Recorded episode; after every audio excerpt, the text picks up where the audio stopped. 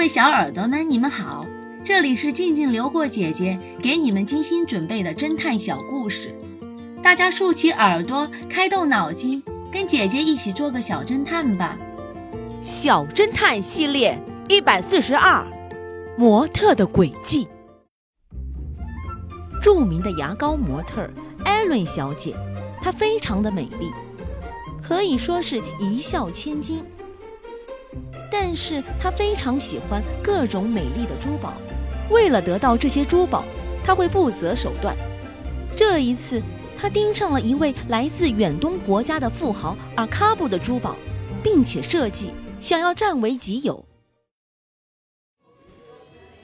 这一天晚上，阿卡布邀请艾伦一起共进晚餐，他们点了一大盘海蟹和涂满苹果酱的草莓饼。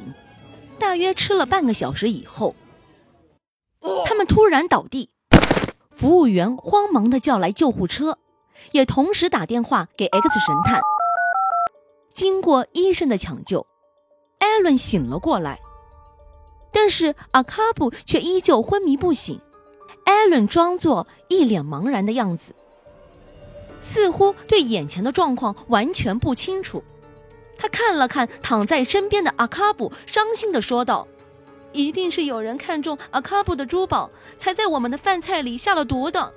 我看见他倒了下去，但是当我走过去扶他的时候，我却眼前一黑，什么也不知道了。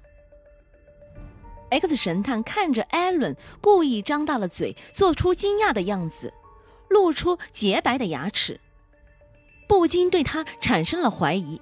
于是说道：“如果你没有吃这些东西的话，那么半个小时的时间足够你做很多事情了。”艾伦马上露出委屈至极的样子：“我可以对天发誓，我和阿卡布是吃了同样的东西。”X 神探说道：“你不需要发誓，我们可以马上检测一下。”艾伦问道：“难道你们要等着化验我的排泄物吗？”“不需要那么麻烦，有一种更加简单的检测方式。”小侦探们，你们知道 X 神探为什么会怀疑艾伦吗？简便的化验方式又是什么呢？下集告诉你们答案哦。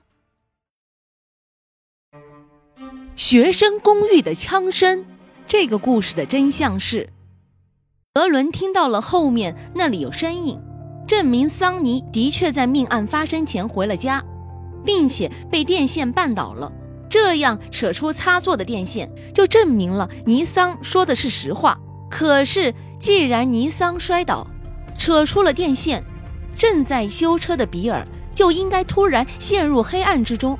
可比尔却没有向 X 神探提到他的电灯突然间熄灭，这是因为此时他正在悄悄地上楼，杀死了哈里。电灯熄灭，他根本不知道。